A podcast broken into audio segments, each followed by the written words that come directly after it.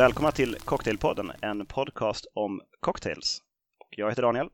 Och jag heter Jakob. God jul på dig Jakob. God jul Daniel. Ja. När det här sänds så är det möjligtvis så att det är julafton. Ja, jag tänker att vi kanske lägger ut det några dagar innan, men det är ju ingenting som hindrar att man eh, sätter på julavsnittet igen på julafton för att få den riktiga julkänslan. Det här är ju julspecial med Cocktailpodden. Just så. Uh, och jösses, det, det, är en, det är en rik skatt att gräva i när det gäller julsmaker. Uh, varav ja. ganska få blir jättebra som cocktails, vill jag utifrån mm. mina försök säga. Ja, vad spännande, vad spännande. Jag har ju ehm, utan att gå händelserna i förväg satsat ganska mycket på att testa klassiker. Jag tror att du har varit mera innovativ den här mm. veckan sedan vi spelade in senast. Så det ska bli jättespännande att höra vad du har hittat på. Ja, jag har tagit allmän rygg på det som passerar i flöden. Alltså väldigt konceptuella och namnfåniga eh, kreationer. Mm. Som kanske mera är roliga än jättebra. Men det finns några här som är, som är okej okay också. Men först och främst, vi har fått eh, en, en lyssnarfråga, Jakob. Ja, okej. Okay. Eh, som lyder så här. Ah, nu försvann alltihopa från min skärm. Så här står det. Eh, hade min första upplevelse där jag inte lyckats få till skum med äggvita. Brukar alltid bli bra annars. Testade att torrskaka, skaka kortare och längre tid. Vad skulle ni säga är främsta orsaken när skummet inte blir som man vill? För gamla ägg? Frågetecken. Vad skulle du säga om det, mm. Jakob? Det är en jättesvår fråga, för det kan ju bero på flera saker. Jag skulle säga att för gamla ägg är ju inte alls en osannolik gissning, speciellt inte om den här personen brukar få ett bra skum. Eh, då är det väl nästan det som är mest sannolikt skulle, skulle jag säga. An, andra orsaker som det kan bero på är ju kanske att man har eh, att det kan vara rester av fett kvar i shaken till exempel. Ja, eller lite av äggulan kan jag följa med. Eller att lite ägg har följt med, precis. Ehm, eller, vilket väl är tror jag, det vanligaste för de allra flesta, nu tror jag inte att det är fallet just nu då, men att man helt enkelt inte skakar tillräckligt länge och tillräckligt hårt. Ehm, om man skakar med is så kräver ju äggvita ett ganska rejält skakande. Jag, jag har nu landat i den, i, i den, i den fasta eh, åsikten att eh, en, en, så kallad omvänd dry shake är det bästa sättet att skaka äggvita, det vill säga först skaka med is eller röra med is då för att kyla drycken ordentligt eh, och därefter skaka igen i en shaker utan is eh, för, att få, för att få ett liksom, per, perfekt skum. Eh, men kolla, jag säger så här då, pröva ett annat ägg och om inte det funkar, kolla ifall det är fett i shaken. Det skulle jag säga är de troligaste orsakerna. Mm, för fett är ju ett bra skums största fiende. Det stämmer. Eh, jag, när jag skakar med äggvita så brukar jag, jag gör inte en, en reverse dry shake eller en dry shake heller, utan jag, jag är lite latare. Så att, men jag lägger i ofta en stor isbit och några små. Så jag får mm. liksom en rejäl klump med is som liksom inte riktigt helt och hållet bryts ner utan blir som, som den här lilla metallkulan i en sprayflaska tänker jag mig. Att liksom, den är där inne och liksom slår väldigt hårt mot, eh, mot äggvitan varje gång man skakar. Ja. Och sen, de små liksom bryts samman och kyler då, medan den stora inte ger så mycket kylverkan i och med att den inte riktigt går sönder och löses upp. Just det. Eh, det, det är min, min lata, mitt lata tips för, för veckan. Eh, veckan. Veckans Hemingway-spaning är att Hemingway också firade jul. gjorde han det alltså? ja, ja, det, det gjorde han. Det finns beskrivet i litteraturen då? Ja, ja det, det, det, det. det, det gjorde han absolut. Um, jag skulle vilja börja med en av mina uh, drinkar om du inte misstycker. Ja, men gör det. Uh, som sagt, eh, det här är faktiskt en av de, de, de bättre. Uh, lite konceptuellt sådär och lite ljuvligt. Um, det här är två ounce bourbon, ett ounce citronjuice, ett halvt ounce uh, två till ett sockersirap, en äggvita, skakat med is och silat i ett isfyllt glas och sen toppat med uh, lite starkvinsglögg som man häller på som en float. Okej. Okay. Den här kallar jag då för en jul York Sour. Ja, ja. istället för en New York sour där man har rött vin som float. Så det är en helt vanlig sour fast med glögg istället. Är, är, för... är det då stavat också som det här liksom fornengelska ordet Yule, som är Yuletide? Ja, det är väl klart. Eh, med Y-U-L-E. ja, York sour. det är klart att det är det. Ja, jättebra, mycket bra. Mm.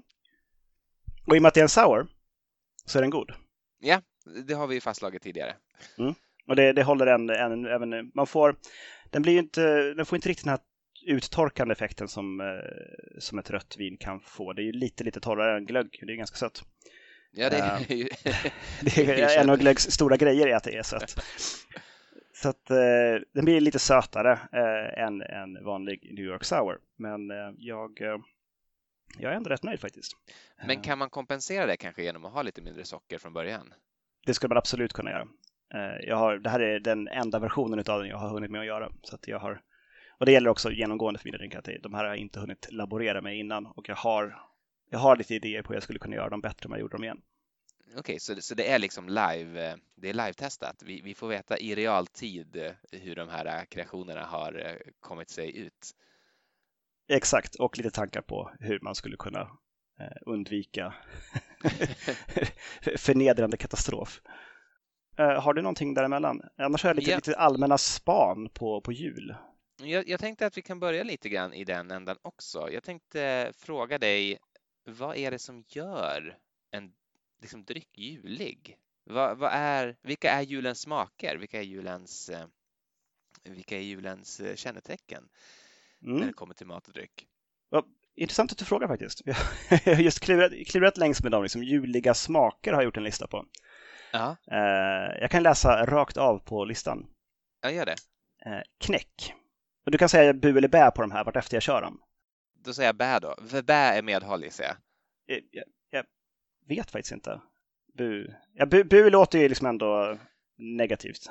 Ja, bu är negativt och bä är ju, om du tänker en skock får som liksom följer efter varandra på något sätt. Man, är med, man, man är, ja. man är en i gänget. Ja, då säger de nog ändå bä. Ja, precis. Så, okay. så bä på knäck. Bä på knäck. Eh, mm. Polkagris. Mm, jag, jag får säga Mä, kanske. Mm, alltså det bilden av polkagris, alltså en sån polkagriskäpp som man kan hänga i julgranen är ju ändå ganska juligt. Ja, det är det. Men det är ju inte så specifik juligt, för man äter ju också polkagris året om. Det är ju mera Gränna än jul för mig. Mm. Och Gränna är en sommarstad, för där, dit jag bara varit på semester under sommaren. Mm. Saffran då? Det är lite av Lucia liksom, men det hänger ändå kvar in i julen. Ja, det, det, är ändå väldigt, väldigt bä. Jag tycker också att Lucia är jul på något sätt. Eh, liksom julen börjar i huvudet den 13 september, det är december. Det tror jag gäller för mer än bara för mig. Mm, det stämmer nog. Eh, pepparkakor lite generellt, alltså pepparkakskryddning. Ja, och vad är det då? Då är det kryddpeppar, nejlika, ingefära och kanel ska det nog vara. Ja, just det. Eh, det här kommer jag komma tillbaks till när din lista är slut, så jag säger bä. Okej. Okay. Eh, då går jag snabbt igenom kanel, nejlikor och kryddpeppar. ja. Eh, nötter allmänt.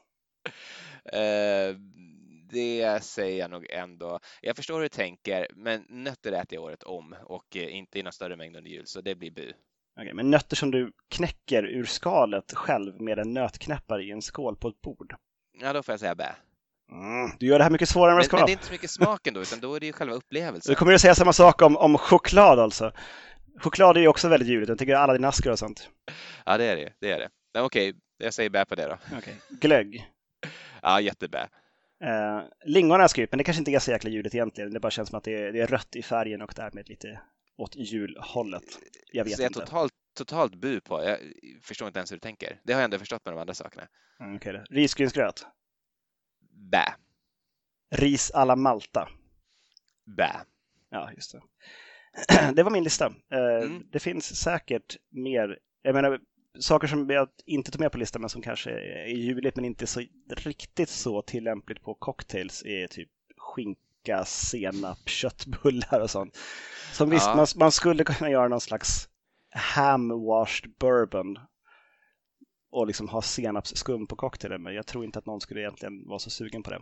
Alltså man skulle kunna göra en Bloody Mary där man eh, har senap istället för pepparrot till exempel eh, och kanske tweaka den på ytterligare något sätt. Men eh, i princip håller jag med dig.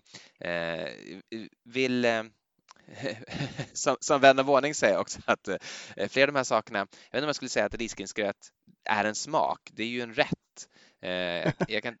det är klart att den har en, en, en, en egen smak. Ja, det, det, det, det, är klart, det smakar på ett speciellt sätt, men det smakar ju kanel och socker. Ehm, så, så jag tycker liksom kanel och socker egentligen på vad som helst makes it jul. Förstår du, förstår du hur jag tänker? Mm. Nej, men jag tycker jag hade någon slags tanke där som jag inte förverkligade vad man skulle göra risgrynsgröt. På något vis ta mjölken som man har haft, som är lite infuserad med rissmak, eh, kanel och, och, socker och sen så gör någon form av mjölkdrink baserad på den, den mjölken som blir av gröt. Ja, du börjar eh. närma dig någonting som jag har hållit på med ganska mycket i veckan. Jag har inte med, med det hit. Eh, det, det, är inte precis det då, men du, du, kanske redan nu anar vad det är jag pratar om. Jag pratar om eh, de två såta vännerna Tom och Jerry naturligtvis. Mm. Det, det är ju en, alltså i Amerika i alla fall, säger jag lite brett sådär, en, ja. en riktig urbota klassiker som fortfarande går att beställa på, på lokal lagom till, till jul eller inför jul. Men eh, innan vi började med, med liksom den här podden så hade jag ingen aning om vad Tom och Jerry var förutom en tecknad serie som var rolig när man var liten. Du kanske vill eh, ta oss in på den här resan? Ja, men ska jag göra det? Eh, jag tror att det kan vara så att den här tecknade serien kanske är döpt efter, eh, efter drinken. Men det här är en sorts, vad ska man säga, en, en lyxigare eggnog kan man säga. Eh, förra julen så gjorde jag och Linda ett försök att göra äggnog efter recept i Diffords guide. Det var en grynig, odrickbar sörja som vi faktiskt såg oss tvungna att hälla ut till slut. Så det var eh, inte med enorm entusiasm som vi tänkte att vi skulle försöka ge oss på eh, Tom and Jerrys i år inför det här avsnittet. Då. Men herregud vad vi har blivit omvända. Vi båda älskar denna ljuvliga dryck. Eh, den har sin, eh, sitt ursprung i mitten på 1800-talet, kanske an, an, i början av andra hälften av 1800-talet i eh, nordöstra USA i, i det område som brukar kallas för New England. Och det är väl där den egentligen serveras fortfarande också och har serverats kontinuerligt på liksom, pubbar och barer sedan mitten på 1800-talet. Men den har blivit känd, kanske mer än någonting annat, som en signaturdrink för Jerry Thomas. Eh, 18 och kanske tidiga 1900-talets liksom absolut mest berömda barfigur, The Professor Jerry Thomas. Eh, nu minns jag inte vilket recept det är, men någonstans i, eh, i eh, eh Savoy Cocktail Book så nämns bara Jerry Thomas namn. Jo, det är nog kanske faktiskt eh, angående just en Tom and Jerry när jag tänker efter. Eh, och så står det bara All rise please for the professor och sen så fortsätter, eh, fortsätter receptet då. Det är en väldigt fin hommage. Ja, det, det får man ändå säga. Och eh, han var en berömd, en berömd man, en celebritet och liksom en, en eh, show i, i sig som jag har förstått det under den här tiden då han levde och, och eh, blev med tiden också tämligen rik. Han var dock inte professor. Eh, han kallades för The Professor, men på den här tiden var det ett smeknamn som man gav åt de som var bäst i sitt fält rent generellt. Så, Ungefär som eh, att man eh, kallar alla som uppfann en drink någonsin för The Colonel. Men han dog väl tämligen utfattig, vilket eh, man väl nästan ska göra om man eh, blir rik på något sånt här geniigt och sen liksom har sin storhetstid och sen på olika sätt bränner alla pengarna i rask takt och dör med krämpor i ett utkylt New Yorkiskt litet kyffe. Men, men han då, eh, the professor eh, Jerry Thomas, han hävdar att det är han som har uppfunnit den här drinken. Det har liksom blivit en del av hans lore och han har nog upprepat det så många gånger att han till slut själv har börjat tro på det. Och det är ju ganska rimligt också eftersom drinken bär hans namn så att säga. Tom and Jerry eh, är ju Jeremiah Thomas var hans namn då och eh, mm. han kallades väl för Jerry Thomas helt enkelt. Han hade väl också två två tama råttor som kröp runt på axlarna på honom ibland, som hette just eh, Tom och Jerry. så säger legenden. Eh, huruvida detta är sant. Vad säger Wondrich då? Eh, uttalas inte just om det, men annars så skriver han, eh, han, han skriver om den här drinkens eh, tillblivelse då och hur den kom till från början är höljt i dunkel. Den, den, fanns, den finns beskriven i text innan eh, Jerry Thomas blev bartender, så det, det, är inte han som har skapat den helt enkelt. Eh, även om då eh, han han hävdade, fram, hävdade detta fram till sin död. Men det är hans recept som har blivit liksom det stora standardreceptet i alla fall. Och det är också det som eh, jag och Linda har eh, gjort nu under, eh, under veckan ett par gånger. Jag kan ju läsa det så kan du få eh, kommentera det om du vill. Det, det är ganska långt, eh, men så här står det då. Five pounds of, five pounds of sugar, 12 eggs, a half small glass of Jamaica rum, one and a half teaspoonful of ground cinnamon, one half teaspoonful of ground cloves, som ju är eh, nejlikor, one half teaspoonful of ground allspice. Och allspice är kryddpeppar. Så här kommer de här eh, smakerna in då som, eh, som du pratade om alldeles nyligen. Mm. Uh, beat the whites of the egg to a stiff froth and the yolks until they are thin as water. Then mix together and add the spice and rum. Thicken with sugar until the mixture attains the consistence of a light batter. A tea uh, nota bene, a teaspoonful of cream of tartar or about as much carbonate of soda as you can get on a dime will prevent the sugar from settling to the bottom of the mixture. This drink Vad är cream is... of tartar på svenska då? Förlåt, vad sa du? Vad är cream of tartar på svenska? Oh, herregud. Hjorthornssalt kanske? Ja, nej men det, det är ju bakpulver är det va? Okej, okay, så bikarbonat typ? Ja, jag tror det. Jag tror att det, ja men bikarbonat, exakt. Uh, this drink is sometimes called Copenhagen and sometimes Jerry Thomas. Uh, det här är alltså ur, det är Jerry Thomas som har skrivit detta i sin bok då. Uh, to deal out Tom and Jerry to customers, colon. Take a small bar glass and one tablespoonful of the above mixture. Add one wine glass of brandy and fill the glass with boiling water. Grate a little nutmeg on top. Adepts at the bar in serving Tom and Jerry sometimes adopt a mixture of half brandy, one quarter Jamaica rum, and one quarter Santa Cruz rum instead of brandy plain. This compound is usually mixed and kept in a bottle and A wine glassful is used to each tumbler of Tom and Jerry. Eh, det här var lite långt och lite komplicerat kanske, men, men i princip så ska man göra en smet eh, bestående av, du vispar upp äggvita till maräng, eh, vispar äggula så att den blir porös. Eh, blanda ihop det här och de här kryddorna samt en liten, liten skvätt jamaicansk rom och då har jag använt eh, eh, eh Ray and Nephew som är liksom den, den stora kända jamaicanska romen. Eh, en liten, liten skvätt bara. Och sen häll i socker tills det blir tjockt. Han säger då fem pounds, alltså två och ett halvt kilo socker får det till det ungefär, eh, mm. till, till, ett, till 12 ägg. Eh, jag kan säga att 12 ägg kan du nog servera kanske 50, nej inte 50 pers, men säg 20 pers i alla fall på. Så det är en ganska stor laddning då. om du gör den här på ett ägg och följaktligen tar allt övrigt en tolftedel av det så får du ungefär lagom till två personer, kanske till och med tre eller fyra personer om man är lite, om man är lite generös. Men vispa ihop det här först. Sen häll en blandning av brandy och rom eller bara brandy i ett eh, förupphettat eh, glas. Eh, häll på den här smeten och sen häll på kokande vatten eller kokande mjölk. David Wondrich rekommenderar att man ska ta kokande mjölk Eh, Jerry Thomas skriver vatten, men det var väldigt vanligt att man använde mjölk också, har den gode Wondrich lyckats ta reda på, så det är inte alls eh, det är inte alls eh, otroget mot originalet. Eh, och jag har också gjort det här med mjölk. Jag har gjort det här eh, med lite olika rom och eh, brandyblandningar och tycker nästan att det ska vara en liten skvätt Ray and Nephew i för att få liksom rätt umf i det. Ja, väldigt gott, väldigt värmande och alltså riven muskot på toppen av en, liksom, en skummande varm brygd. Underbart. Ja, det, det är fantastiskt. Det är liksom livets, livets små njutningsämnen.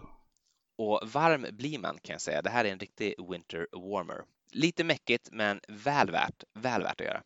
Men den går alltså att göra utan att ha en, en glödgad stål stav som man kan peta ner i blandningen. ja, det, det, det, går. Man, man, får försöka ta vad man har helt enkelt. Gör, gör det så troget man kan. Ja, vad roligt. Eh, kul, eh, kul experiment. Mm, väldigt ljuvligt kan man säga också, för det har ju verkligen de här kryddorna som gör att det, det är liksom en pepparkaks, pepparkaksaktig eh, smak på det, blandat med rom och muskot. Men vad, en vanlig eggnog, är det samma sak fast utan kryddorna typ? Ja, det är väl liksom äggvitor, ägggula, äggula, vispat separat, hopsatt och sen brandy misstänker jag. brandy är det väl. Jag kan ta fram ett recept på äggnog här från Diffords Guide som jag sitter med i knät så kan vi väl se eh, vad det står där. Om jag lyckas hitta det. Där ska vi se, äggnog. Då finns det då äggnog cold och äggnog hot och då är väl äggnog hot det som är närmast.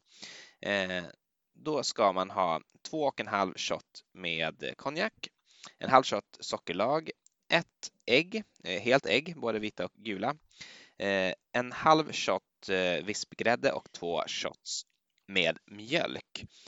Och sen står det så här då, method, pour ingredients into heat-proof glass and stir thoroughly. Heat in a microwave oven for a minute. Adjust time as appropriate to your oven and stir again. Alternatively, mix and warm in pan over heat. Do not boil. Grate a little nutmeg on top. Och eh, som sagt, när jag försökte mig på den här så tycker jag att den blev eh, eh grynig och eh, inte speciellt god heller. Så... Okay. Den kanske blev för varm då helt enkelt? Ja, kanske. Det, det, det, det, kan vara, det kan mycket väl vara mitt fel. Men med en Tom and Jerry kan man inte misslyckas, så jag eh, rekommenderar att, eh, att man gör sin Tom and Jerry helt enkelt. Härligt. Jag, jag blir sugen direkt på att springa iväg, lämna mikrofonen efter mig och bara gå, leta reda på några ägg och sätta igång. Liksom. Ja, det tycker, jag, det tycker jag också alla ska göra. Men det är, också, det, då är det bra om vi sänder det här någon, någon dag innan jul så folk kan uh, rusa iväg och köpa det som behövs om man inte redan har det hemma. Ja, jag håller med. Ray Neffy kan vara svårt, men en, eh, en smakstark eh, rom, jamaicansk rom är ju lite grann det här som man ofta refererar till som romrussindoftande. Mm. Så en, en rom som är åt det hållet. Kubanska romer är ju lite mera eh, tunna i doften. Eh, det. Vanlig vit Bacardi får inte riktigt samma, men no någonting lite lagrat och med lite umf i sig är nog bra idé om man ska ha dem med i sin Tom and Jerry. Mycket bra, mycket bra sagt. Um, ska jag hugga på en av mina, mina fyndigheter? Ja, men gör det. Du, du, kan, du kan köra dem på rad nu om du vill. Okej. Okay. Eh, den som jag tror har mest potential men som blev uh, tveklöst sämst uh, är någon form av Old Fashioned mintkyss. Om du tänker, ja du vet vad mintkyssar ja, ja, ja. Jo, ja, vita med en liten dutt av choklad på. Så det är helt enkelt choklad och, och eh, mint då som ska vara smakerna. Så då har jag eh, lagt cocoa nibs, alltså sådana krossade kakaobönor i, i bourbon i en burk eh, i två dagar. Det ska jag återkomma till varför det var ett misstag. Men eh, bourbon har i alla fall fått en tydlig chokladton. Mm. Eh, Dock så fick den också lite beska utav att det låg så länge i. Jag skulle haft lite kortare tid i uh, infusionen. Just det, det verkar klokt. Så har jag gjort en, eh, en, en Old Fashion då med uh, två ounce choklad uh, bourbon, uh, ett fjärdedels ounce minto eller någon annan mintlikör och sen lite lönnsirap, en tesked ungefär.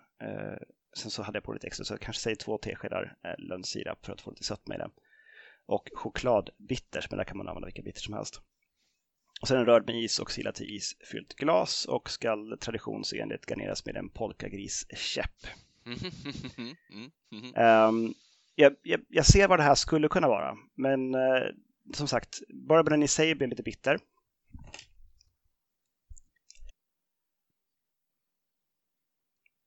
Och uh, ja, nej, den, den, den liksom är obalanserad, men doftmässigt så är den helt som den ska vara. Den doftar choklad och, och mynta, lite grann som, som After Eight. Mm. Men eh, jag skulle nog velat ha eh, crème de cacao eller någonting för, eh, för sötma istället för rönnsirap. Ja, det hade man kunnat tänka sig. Och eh, kanske göra den helt och hållet mycket mer söt om man gör mer åt eh, Rusty Nail hållet, alltså 2 till 1 proportioner på sprit mot det söta. Ska man ha något som smakar godis så kanske det måste vara sött för att det liksom ska ska mm. funka riktigt kan jag tänka mig. Ja, den här finns absolut utvecklingspotential och den, den kan nog bli något faktiskt. Det är också kul att hitta någonting jag kunde använda den här jäkla minten till. och den här påsen med Coco Nibs som jag har haft i skåpet ganska länge. Jag har en idé om att göra egen crème de cacao faktiskt så småningom. Ah, spännande. Rombaserat gissar jag då? Ja, precis. Någon ljus rom och sen den här Coco Nibsen. Men som drink för idag bu på den. Får jag väl right. återkoppla till.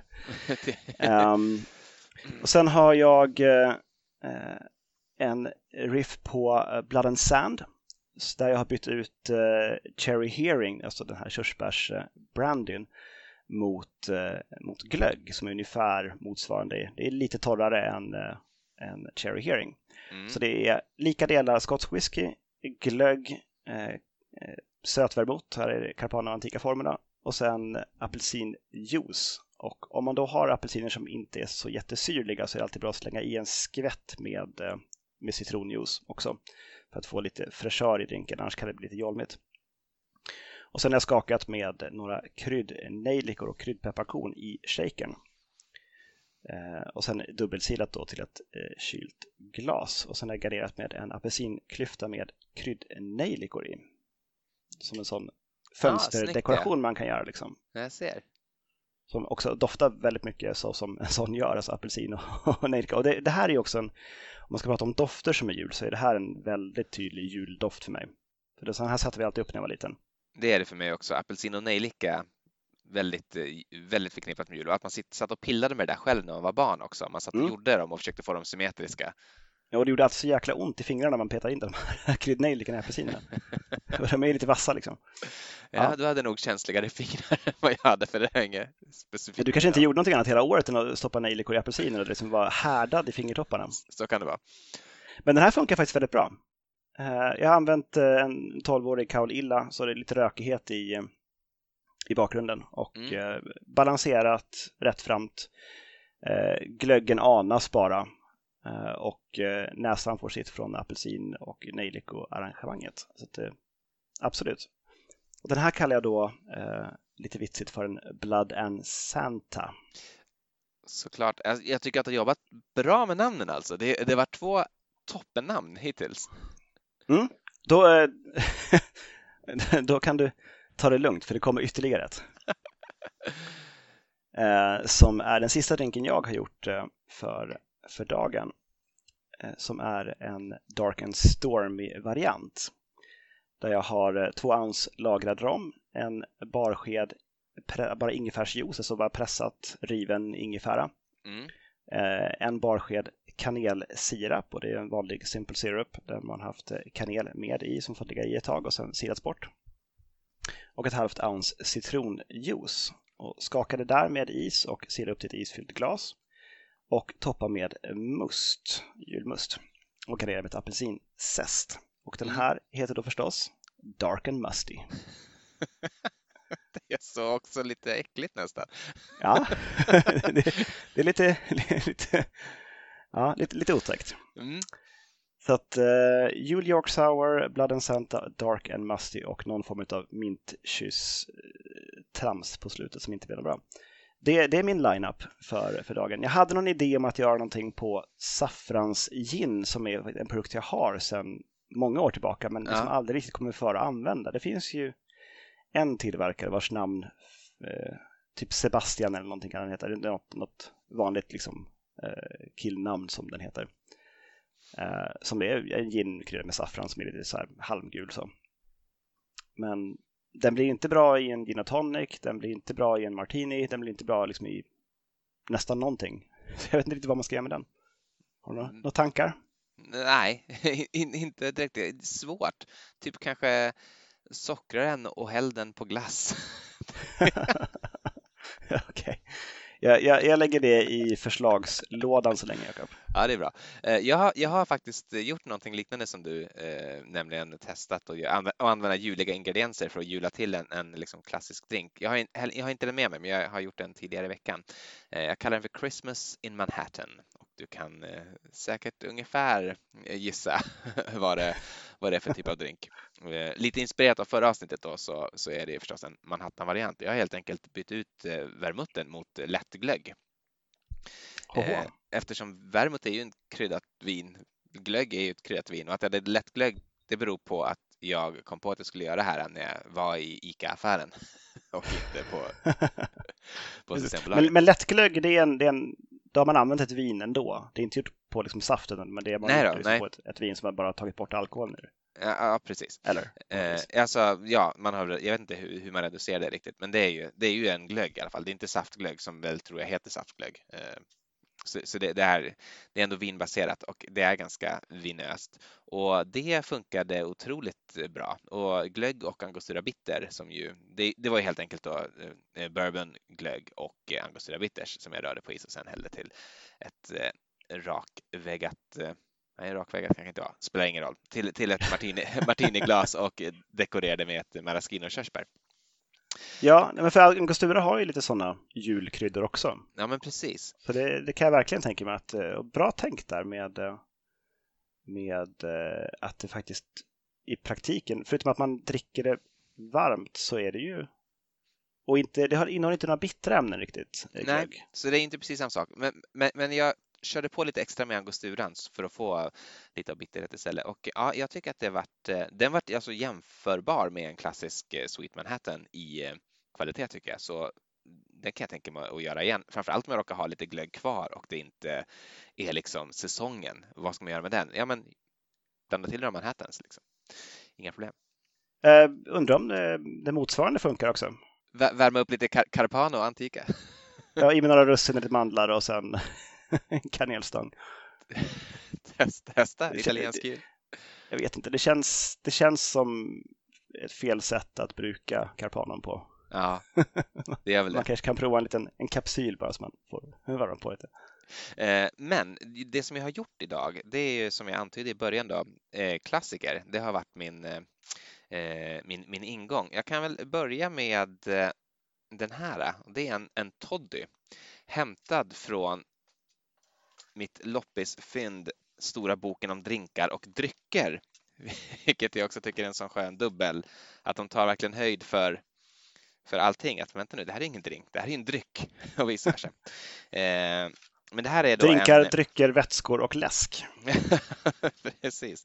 Eh, den, den, här är ju inte någon fantastisk cocktailbok, det ska jag inte säga att den är. Men när det kommer till såna här liksom härliga, juliga liksom klassiska blandningar så är den överlägsen något som jag tidigare har sett. Jag har till exempel fantastiska glöggrecept här varav jag tänkte dra ett alldeles strax. Men först då den här honungstoddyn eh, under då kategorin toddis med alkohol. Det låter ju redan där fantastiskt med, med honungstoddy. Men kör! honungstodden, den har, den har en, en försvarlig mängd whisky kan jag säga och jag har använt en, en eh, ganska eh, orökig eh, sherryfatslagrad single malt till det här, vars namn jag aldrig har i huvudet och jag inte orkar leta upp nu heller. Men en blended typ famous grouse funkar utmärkt. Men, men skotsk tänker jag mig i alla fall. Det ska inte vara bourbon och inte rye och inte kanadensiskt. Men då 10 centiliter whisky. Är det en portion? Ja, en portion. Det här är ett lätt glas. Mm. Eh, en matsked honung. Man har en, en ganska svår julafton ifall att man behöver en sån rejäl laddning eh, skotsk whisky. Mm, eh, men eh, så är det i alla fall nu då. Eh, en tesked saft av pressad citron, riven muskot och kokande vatten. Det är ingredienserna. Så här gör man. Blanda whisky, honung, citronsaft och muskot i ett högt värmetåligt glas. Rör med lång sked och fyll med hett vatten. Så muskoten liksom pop, toppar man inte med heller, utan den, den liksom är i blandningen. Och eh, för mig nu har den här stått ett tag så det har sjunkit ner till botten. När den var alldeles ny så var den alldeles för het eh, och då eh, kom liksom smaken inte fram. Då tyckte jag inte att den var så god. Sen så tog jag en sipp för en halvtimme sen kanske. Då var den jätte, jättegod, härlig, liksom honung och whisky och, och kryddor. Skulle också absolut kunna funka med lite eh, nejlikor i tror jag. Eh, nu har den ju nästan blivit kall. jag har suttit och pratat, pratat ett tag här, men det är fortfarande bra. Det, jag kanske hade i lite för mycket hett vatten. Du ser att jag har ett ganska stort glas som jag fyllde upp då för jag tänkte att det inte skulle bli så starkt. Men å andra sidan förlorar den lite av den här härliga värmande känslan som jag tror man är ute efter. Eh, mitt tips är ta ett, ta ett sånt litet teglas bara, ta halva mängden whisky och eh, liksom fjärdedelen mängd kokande vatten. Så make it short and stout. Eh, det tror jag blir bättre. Kanske att man kan ha lite mer sötma i den också. Överhuvudtaget tycker jag att Toddys är det liksom stora upptäckten för mig den här vintern. Mm. Så som Fizzen var den stora upptäckten under sommaren. Liksom. Att, Just det. Det är sådana fantastiska namn på de här också. Fotvärmare till exempel. Får jag läsa vad det är en fotvärmare? Okej, okay, kör. Mm. En kopp eller glas med socker. Eh, eller förlåt, det ska vara en, ett kopp eller glas och sen så är nästa ingrediens socker. Så att en kopp eller Aha, glas. Så står, koppen det är också en ingrediens? Det, det okay, står ja. som ingrediens, förlåt. det var lite lurigt där. Eh, en kryddnejlika, ett citronskal, en bit hel kanel, 9-6 centiliter whisky, kokande vatten. Blanda lite socker, nejlika, citronskal och kanel i en kopp eller ett stort värmetåligt glas. Häll över whiskyn och kokande vatten och rör om. Servera genast så att värmen sakta kan sjunka ner i fötterna. Eh, det här, eh, det här kan jag verkligen känna hur varm och god man ska bli om man, om man får det serverat. Jag tycker att det här ska man egentligen man ska ju ta in någonstans på en liten café eller en pub och man ska gå och frysa. Man kanske är på semester i en främmande stad och då beställa det här. Mm. Då orkar man liksom vara ute och gå till, till mörkret slår sig ner tror jag. Eh, smörad romtoddy har de med också. Ja, men det är en hot butter drum då liksom. Ja, men precis. Vi kanske inte behöver dra, dra den igen, men. Jag såg att men... apropå bar hade lagt upp eh, hot butter drum på sitt Instagram-flöde. Just det, just det, jätteroligt. Vansinnigt bra idé av dem. Eh, det andra som jag har med mig då idag, jag har med mig två saker, det är mumma. Eh, har du någon relation till mumma? Nej, men min kropp ryggar tillbaka automatiskt för att den tror att det du menar är memma. Eller vad det heter, sån här påsk märklig maltgrej som ser ut som kladdkaka men verkligen, verkligen inte kladdkaka. Men det är inte det som är mumma då. Utan... Nej, det har ingenting med memma att göra. Då har jag bara relation till uttrycket att det typ smakar mumma och man menar att det är positivt. Ja, men Så precis. Att, är det positivt? Ja, men det är väl ganska positivt. Det är väl något som man har eh, druckit då, antar jag, och tänkt att det här är det godaste. Vi tar alla de godaste grejerna och eh, då blir det mumma och så säger man att något smakar mumma. Det kan jag tänka mig då. Men det är väl liksom en blandning av sprit, öl och typ sockerdricka eller något, något, något sött i alla fall. Jag har gjort mumma en gång i mitt liv tidigare. Då tror jag att vi gjorde det på kanske lager, julmust och säg typ portvin eller något sånt. Eh, men eh, nu har jag använt också recept från den här eh, boken Svenska drinkar och drycker. Eller stora boken om drinkar och drycker. Och mumma med kardemumma heter det här receptet. Eh, och då ska det vara, eh, jag har gjort halva satsen, men jag läser den som det står nu för att inte staka mig. En halv till en tesked kardemummakärnor, en till två deciliter gin eller sherry, två julöl. Udda val där tycker jag. Ja, det, det, det, ganska... gin eller sherry. Det blir ganska olika resultat känns det som. men två julöl à 33 centiliter, två porter à 33 centiliter, en sockerdricka 33 centiliter. Grovstöt kardemummakärnorna och blanda dem med spriten eller starkvinet. Låt blandningen dra minst 30 minuter. Sila blandningen ner i en kanna eller tillbringare och häll försiktigt på kallt öl och porter. Tillsätt allra sist sockerdrickan mycket försiktigt eftersom den gärna gör att mumman skummar över. Eh, jag gjorde det här på gin eh, och lät det dra i kardemumma ganska länge. Det gjorde att den här mitt slutresultat blev lite för kardemummigt. Eh, jag la in det här direkt när jag kom hem och nu när vi börjar spela in klockan åtta eller något sånt där så det har säkert legat i en tre timmar kanske. Eh, en timme kan jag rekommendera. En halvtimme kan nog bli lite kort, men det, det blir det, det, är lite för mycket kardemumma i detta. Eh, men sen då står det julöl och porter. Det specificeras ju inte vad man ska ha. När den här boken skrevs, då tror jag att porter var liktydigt med Guinness eller eh, möjligen. Eh, typ Carnegies? Ja, Carnegie Porter. Ja, det, det kan man ju tänka sig förstås, Carnegie eller Guinness. Och julöl är nog liktydigt bara med en, en mörk en mörk eh, lager som man då sålde till jul, de här stora bryggerierna. Nu finns det en sån oerhörd mängd julöl och många är väldigt, väldigt kryddiga. Eh, men jag har försökt vara ganska trogen hur jag tror att det här är tänkt, så jag har köpt Guinness och jag har köpt eh, Samuel Adams Winter Lager, vilket ju strikt taget kanske inte är en julöl, men som ändå smakar som julölen smakade förr i tiden och inte liksom är så spacad. Och eh, Sen hade de inte sockerdricka på mitt lilla ICA, så jag köpte champis. Det var liksom det bästa jag kunde komma på. När jag kom hem så såg jag att jag hade en julmust i kylen, så det slutade med att jag tog julmusten istället. För jag tror att även om det kanske är mindre troget originalet än champis så är det nog en bättre smakkombination med, eh, med eh, porter och eh, julöl. Så jag har använt julmust istället för sockerdricka. Och nu ser inte riktigt hur det här ser ut. Det var alldeles iskallt och skummande som bara den. Det kommer du få se på bild när jag lägger upp det på Instagram. Men jag har en stor sejdel här. Ja, där har du att njuta av länge alltså. Ja, alltså det här, det här kan vi sitta med ett tag. Det är riktigt, det är riktigt gott. Jag kan jag tror inte att det här är någonting, ja, antingen att man tar ett glas kanske framför brasan och lägger, lägger en filt över benen och kanske knäcker några av de där nötterna som du pratade om i början av avsnittet. Men framför allt är det ju här en måltidsdryck. Det här är ju perfekt till fet och stabbig mat som vår svenska julmat tenderar att vara.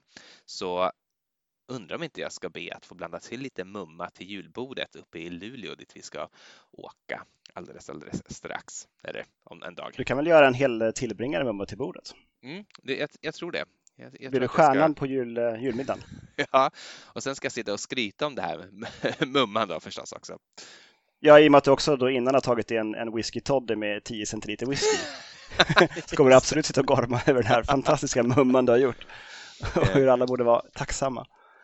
Det finns så mycket som jag skulle kunna berätta från den här boken, men jag vill bara berätta om, om ett glöggrecept bara, för glögg tycker jag också är något som hör julen till och också någonting som man kan göra själv väldigt enkelt och med väldigt bra resultat. Eh, men den här glöggen heter Bränn din egen glögg. Vänta nu, bränna alkoholhaltiga drycker, det får man väl inte göra? Ja, vi, kollar mm. vad som mm. står, vi kollar vad som står i receptet så får vi se ifall det är något olagligt på gång eller inte. Eh, det, här, okay. det här blir cirka en liter då av bränd egen glögg. glögg. Då ska det vara en flaska enkelt rött vin, en tesked kardemummakärnor, fem hela kryddnejlikor, en stor bit kanel, ett helt pomeransskal, en stor bit ingefära, 3 till 400 gram bitsocker. Lägg väl märke till. Eh, en halv flaska renat brännvin eller vodka, en deciliter russin och en deciliter skalad sötmandel. Blanda vinet med kryddorna i en stor kastrull, värm upp långsamt. Lägg bitsockret på ett bakgaller eller liknande och lägg det över kastrullens ena sida. Häll spriten i vinet och när allt är varmt, tänd med sticka. Var försiktig med ansikte och hår, det kan flamma till. Ös den brinnande glöggen över sockret och låt det sakta smälta. När drygt hälften av sockret smält, släck genom att lägga på ett lock. Smaka av glöggen om den är tillräckligt söt. Om inte, tänd igen och smält mer socker till lagom smak. När glöggen känns god, lägg i russin och mandel, låt glöggen bli genomvarm och ös upp den i muggar. Och här ser vi också en fin bild på hur sockerbitar ligger över galler, en kastrull och har antagligen alldeles nyss brunnit men har nu slocknat. Men jösses vad coolt! Ja, visst, visst, var det, visst är det härligt? Visst är det fina recept? Ja. Men jag tänker också, det där borde man ju kunna göra i, eh, i, i portionsvariant med en, eh, en absint eh, gaffel, en sån här liksom sked med hål i. Ja, och så lägger man sockerbitar och så gör man det liksom och har en liten någon liten gasbrännare eller vad tusan man nu kan ha så kan man ha liksom sitt kärl ovanpå den och sen så man får en het glögg med sprit i under och sen så skedar man det över och tänder eld. Det är ett vansinnigt kul sätt att servera som söta din egen glögg live vid bordet-grej. Och typ bränna bra. ner restaurangen. Eller sitt hem. det, det, är också någonting man får ta liksom i åtanke att det kan gå. Risk, kan gå risken finns. Ändå väl värt den risken skulle jag säga. För det, ju, det låter ju som en fantastisk upplevelse. Ja, och jag, som jag har rekommenderat förut finns ju en videoblogg eh, som heter Cocktail Chemistry och han nu inför jul så har han just lagt upp ett sånt recept där han också tänder eld på sockret, men då häller han spriten genom sockret och sen tänder han eld på sockret så att sockret liksom brinner och typ smälter ner som så brända bitar och droppar av socker ner i glöggen. Mm. Eh, lätt vansinnigt. Så tror jag han har med akvavit sin glögg också, vilket inte känns helt, som, helt kosher. Jag antar att han uh, tänker liksom Skandinavien. Det måste vara akvavit, ja ja. Så måste det vara. Alltså, det kanske är någon som har akvavit i sin glögg med, med stor framgång, vad vet jag. sådana fall så kan man skriva in till cocktailpodden at gmail.com och när man ändå är online så kan man passa på att ge oss en, en review där man lyssnar på sina podcasts. Mycket bra. Eh, jag, jag tänkte att det här skulle bli ett ganska kort avsnitt för jag tänker att folk har väl inte tid att sitta och lyssna på podcasts eh, under julstöket. Nu har vi redan pratat i snart 50 minuter så vi kanske ska börja runda av det här. Ja, fast jag tänker att folk kör väl bil och sådär eh, och ska någonstans. Så någon kanske liksom har tröttnat på familj, släkt och vänner och gömt sig i något hörn och låtsas sova fast med liksom hörlurarna i. Mm. Och eh, en sejdel med mumma inom räckhåll. jag, jag, vill tro att så är fallet i alla fall. Och vid, vid brasan eller elelementet en, eh, en 10 centiliters eh, whisky med hett vatten i. Mm. Fantastiskt. Sicken jul. Sicken jul. Ja, nej men jag känner mig jättenöjd. Eh, och eh, ja, god jul och god jul alla lyssnare som har varit med oss eh, sedan eh, vi startade med det här någon gång i mars kan det kanske ha varit. Ja, verkligen. Tack för eh, det här året. Men vi är väl inte riktigt klara för i år än, va? Visst har vi pratat om att göra en liten, liten specialare eh, kring nyår Ja, en liten hälsning av slag. En liten hälsning. Eh, men sen så kommer vi sätta igång på allvar igen efter ledigheterna i början av januari. Mm. Och vi har några storslagna och några som kanske inte så jättepublikfriande avsnitt på gång. Så att, eh, håll i hatten, det här kommer bli bra. Det här kommer bli bra. Tack för att du har eh, velat eh, prata med mig, Daniel. Ja, tack själv, Jakob. Mm. Och godnatt. Godnatt.